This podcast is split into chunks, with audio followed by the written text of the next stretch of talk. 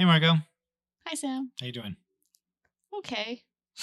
Yeah, We've already recorded an episode today. yeah. Yeah. We Um. got it going. Yeah. We're You're- taking a nice long break. nice long break with Bafiaka. Yeah. Nice long break. I like I like talking to you. So um, Aw. yeah. But you you're gonna be leading this one. Do you have an idea? I You guess so. talk about? So, um, I was reading some things, and then we were talking about sort of.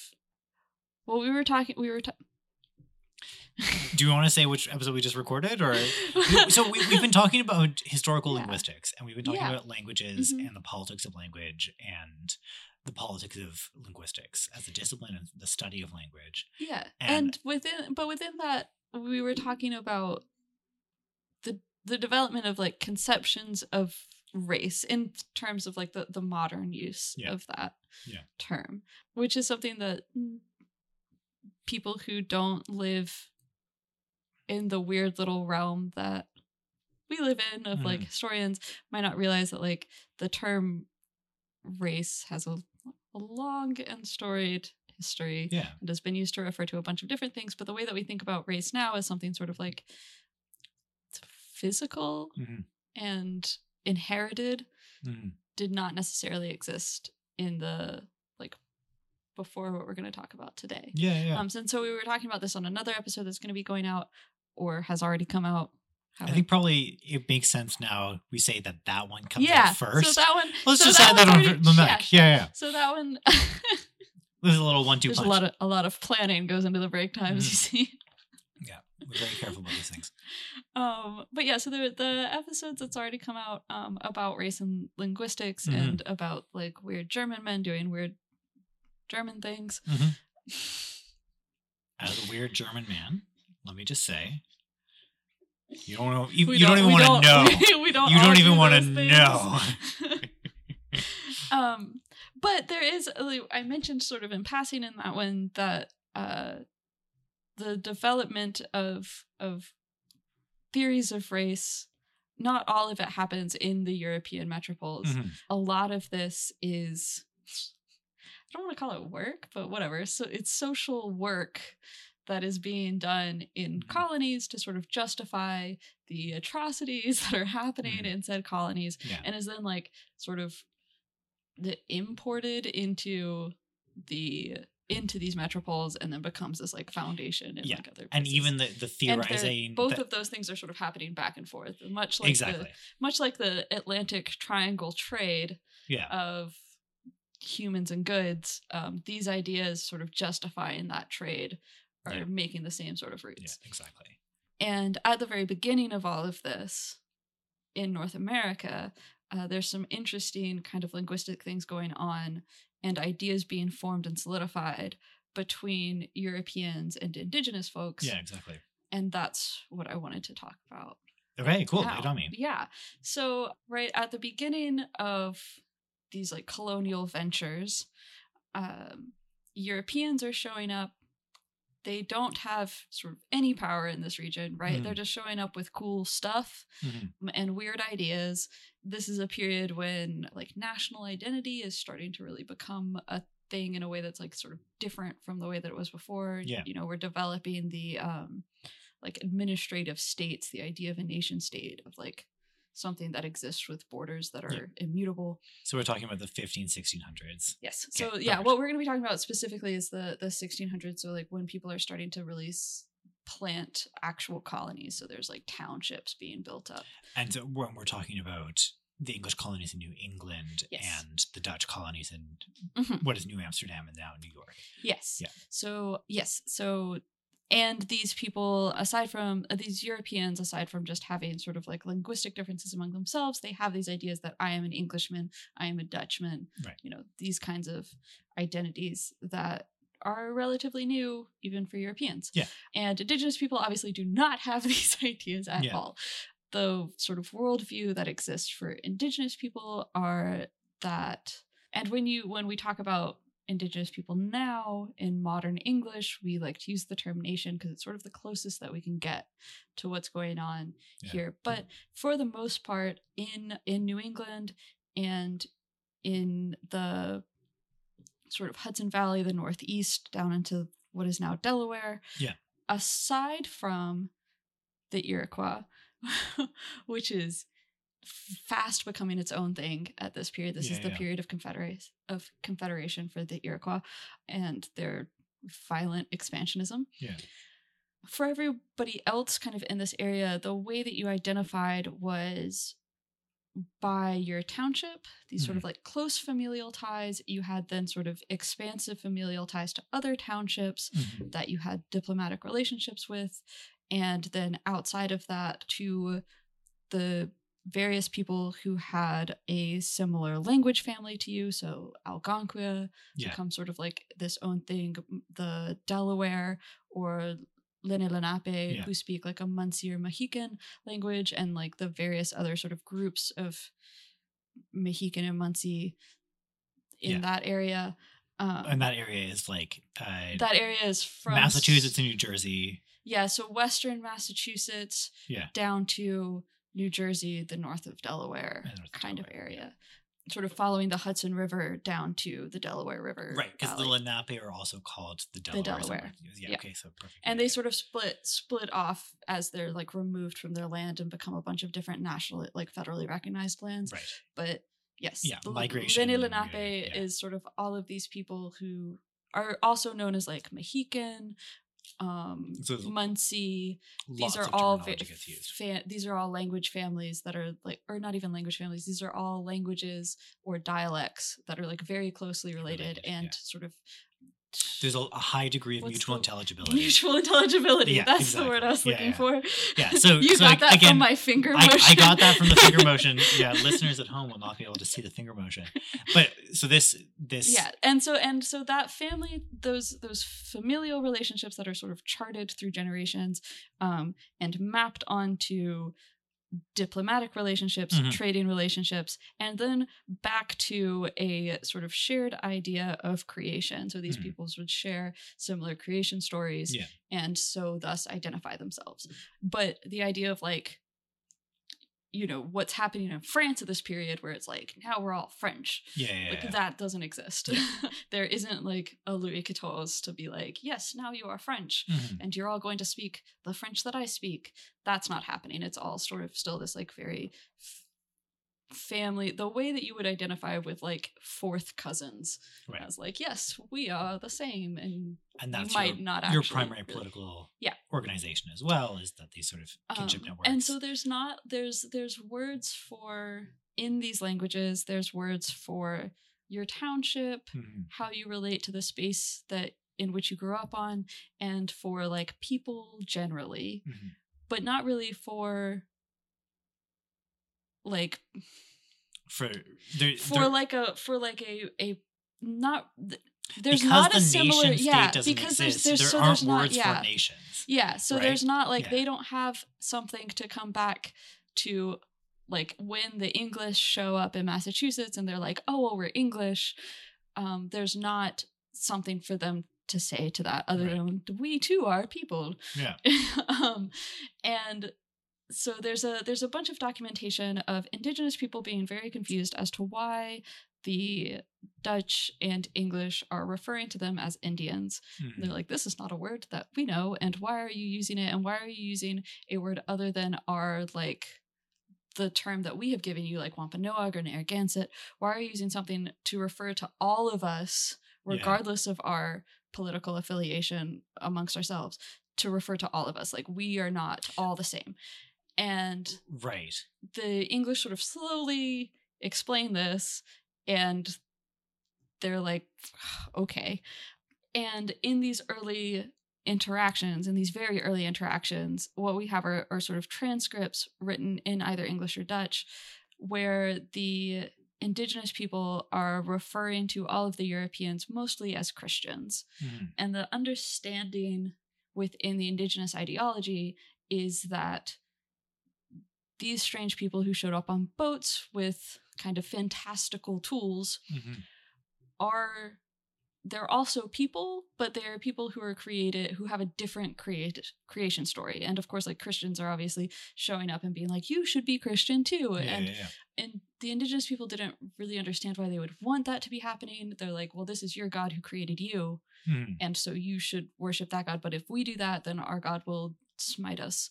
Or you know, Right. make it so that our crops don't grow, or, or whatever. Or it, it would be just generally dishonest. It would yes, it Yeah, would be yeah, it would be yeah, bad. Like our God created us, your God created you, and that's why you have these fancy tools because this is obviously a gift from God. There's a in accounts of English people showing up at like on the coast in their boats. There are accounts of indigenous people running out and yelling things because they knew who was coming, right? Yeah, they were like, "Oh, I know you guys, right? What's up, bro?" But they're running out and yelling something akin to like Manitou, Hmm. which the English, of course, interpreted as "you are a god" or Mhm. "you are like you are a god who's going to give us gifts from God." But Manit is a word in this language that um, means like the a, a power or something that is like given to people from God. So they're like, oh, they're coming to like essentially say like we want to trade with you for these tools from your god. So Right. for like the specific wool clothing or So not saying that you metal are tools. God. yes, Saying you have some sort of power from God. fr- yes, from this Yeah. other god From this that other is not our god, so we can't get it from Our, Our creator? Yeah. we need to go to you so because you have been given it and obviously you're willing to part with it Hmm. and so we we want that and these are the sort of misinterpretations that are happening along the, the throughout this whole journey of colonization but what what happens as as Europeans gain more and more power, um, especially the English, because they the England continues to fund their colonial efforts. Exactly. This is the major difference between when we look at like the Dutch in North America proper or the French in North America proper, Mhm. opposed to like their Caribbean endeavors.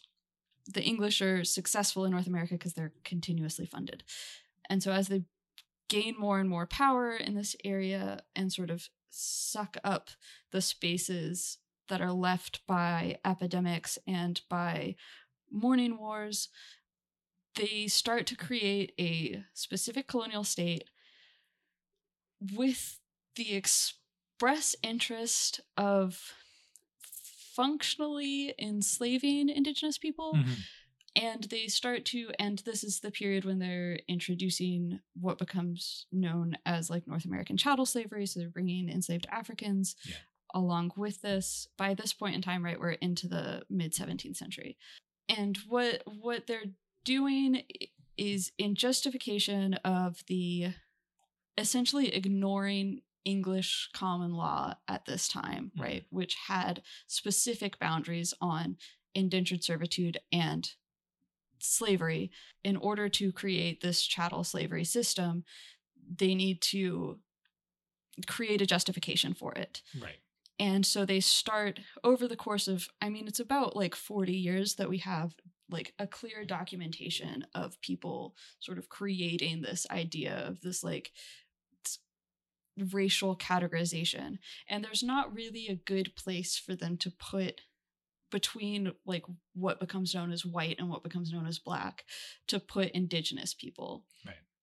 Um, initially, there's a lot of conversations between indigenous people and Europeans where the various groups of indigenous people, this quote I think comes from the Narragansett, which even at this period was becoming a sort of conglomeration of various communities that had been sort of smushed together because of plague and war. They are very worried about their peoples and about holding on to their cultural identity and Mhm. pleasing their creator and all of these things and they say something about how like if you continue in the way that you're going eventually my people and your people will be one people will all be one english right so there's this idea that eventually and this is on sort of both sides at the beginning that eventually the indigenous people will assimilate into this new colonial state that they'll take up like male run plow agriculture and they'll start plotting out their land and Yeah. you know become christians and Which I, I know that the English were really invested. A lot of the missionary work was about like yeah initially Yeah, yeah, initially yeah. they were and then they start being like mm, this doesn't really like there's a bunch of us coming over here now and we don't really need you don't have any power anymore so we don't really need you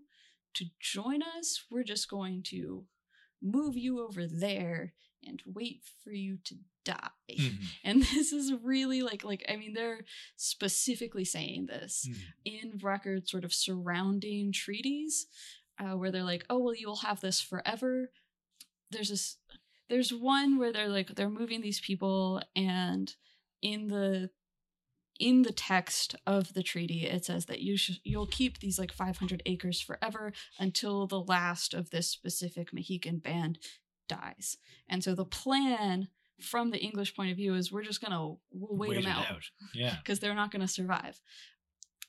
And so they've created this sort of like category of like there's white people, and at this point, this is the er- sort of early periods where there are English people are referring to themselves as white. So there's like white people, there's black people who are enslaved. Hmm. White people get to own stuff, black people Get to be owned. to be owned, get to, and then indigenous people get to die Yeah. and everyone gets to remember them for teaching white people things like where maple syrup comes from and stuff like that you know Mm. how to like keep your food from freezing in the winters so that you can't eat it things like that and on the other side we have a sort of similar ideas solidifying for indigenous people. Not that they are like inferior that they're going to die but that there are like immutable racial categories Yeah. between the two of them and that all of these communities that had been disparate would become an all one indian. And they start using the term indian uh, sort of pushing it into the conventions of their language Right. um So, so they, we, they, we, they we- literally adopt the English word Indian. yes Yeah, cool. and then and add like the the They- suffixes exactly. that mean So, like uh, human In Algonquian languages, they, there's it's highly suffixing where you Yeah. have you put a lot of things onto. I mean, sometimes on the beginning as well, but on, usually onto the end of the word. yes for yeah, lots so reasons. so the ones that we had found Well, I've got a paper up here. Do you okay want to read yes some of the stuff that because I've it's, got? it's the the the it's using the same source that the notes i was going to pull up have Okay, so I should say the paper that I pulled up here is from 1871. yes but it's using the same primary source Yeah, that the yeah, thing yeah. from 2013 that i was looking at uses Okay, which is nice. roger williams note on language or Yeah, whatever. the key into the language of America. yeah And there is one language in America, and uh, so this is a book from 1643 and i will quote the little quote that i have here Yeah. quote i cannot observe that they ever had bracket before the coming of the english french or dutch dutch amongst them close bracket any named different difference themselves from strangers for they knew none but two sorts of names they had and have amongst themselves first general belonging to all natives as ninuak uh, Ninimisanuak and Enisketompawag, which signifies men, folk, or people. Secondly, particular names peculiar to the several nations of them amongst themselves, such as Naniganiuk, so Narragansett, Mhm. and Massachusetts, so Massachusetts, Mhm. etc. Yes. Oh, and here's the other ones that I have here. So in this native language, native language writings by the lit- so this is coming from Red Brethren, which is a text about the Hudson Valley and New England Mhm. by uh, David Silverman. So, native language writings by the literate Christian Indians of Natick, Martha's Vineyard, Nantucket, and Mashpee often contain words Injun, I N G O N, Injun, E N G U N N, and Indian Sug Yeah, for Indian. the so the Sog, Indian. like like Wampanoag, yeah, yeah. like yes um and then they had these other terms for and these are like the sort of earlier terms for what they eventually start using the term white for choquequananat or Chakwasog. So again, the Sog for swordmen, Watuchakonat for coatmen, English Mone, which is a sort of just uh, Yeah, it- it's, It's it- it's- that's a loan word. just- Just yeah, it's a- it's a loan word. Yeah, yeah. Englishmen for Englishmen and English Monsug, for- where they're taking Englishmen and With adding that um, Oh, sort of plural hum- plural human Yeah. ending onto the end of it. Um, so they're adopting these terms from English people as a way to differentiate themselves from English Christians. Well, okay, oh, so but but these what- things, what- but these things become like sort of solidified, and they have these ideas about who they are and who the English are, and it's sort of like as you look at more and more writings, especially from the indigenous people who adopt Christianity and the technologies that come along with it, Mhm. you see their sort of their ideas about who the colonizers are from that, and it they start to see it as this sort of innate property that Mhm. is either something from this other god eventually that kind of becomes moot when indigenous people start becoming christian but a, a quality in their culture or something that they, they can't that english people specifically like can't escape and it is essentially like lying they are very troubled by the fact that they're like all all of us all of us together Mhm. all of these disparate groups we really helped y'all when you showed up and we're starving and we had the power and now that you have the power you're being huge dicks about it Mhm. and just trying to kill us and that doesn't Signing- seem fair there's like this Yeah. big idea about the like lack of reciprocity that seems sort of inherent in the culture of the english these christians people. Yeah. And that really that really solidifies and once you have these groups like the brothertown and stockbridge communities which have adopted christianity had white people come in had missionaries come in and teach the children how to read and write Yeah. they used those tools to bring more and more indigenous people into their group to pre- both preserve the culture that had already existed and those and sort of form a new culture out of it because you have some similar but still relatively disparate groups coming together in there. And coming together because they have this shared desire to convert to Christianity and Yes. assimilate as much as possible. Yes. Yeah. Well, to yes, to Yeah. to assimilate and use that power, but to to do it in this in this way of if we're all together Yeah. And we we have the same tools that they have and we have the power of this god with us, then they can't kill all of us. And they they also as so they're they're removed sort of north and west of where they originally were, and that's where Brothertown and Stockbridge are founded.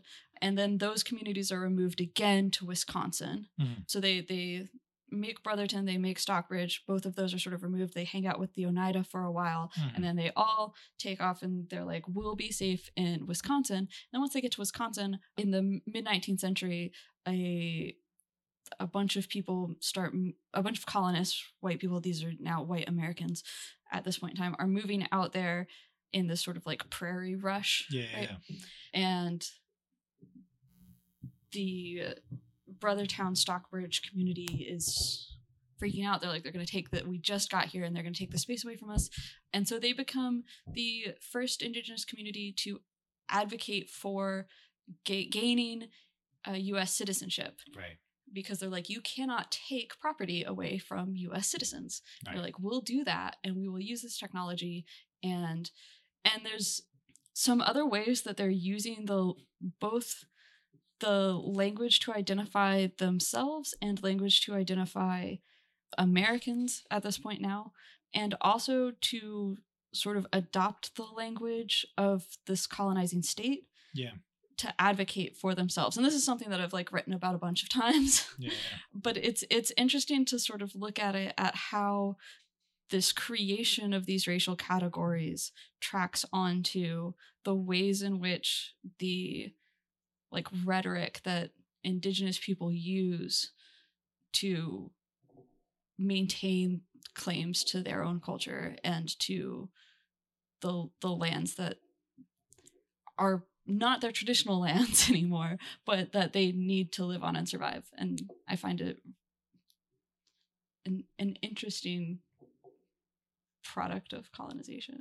Yeah, I mean, so I think a lot of the narratives that we get around this stuff in sort of popular history or like a shallow historical analysis is like the only actors that we need to look at, the only people who are making decisions that matter Mhm. are the Europeans when we're defining these Yeah. ideologies.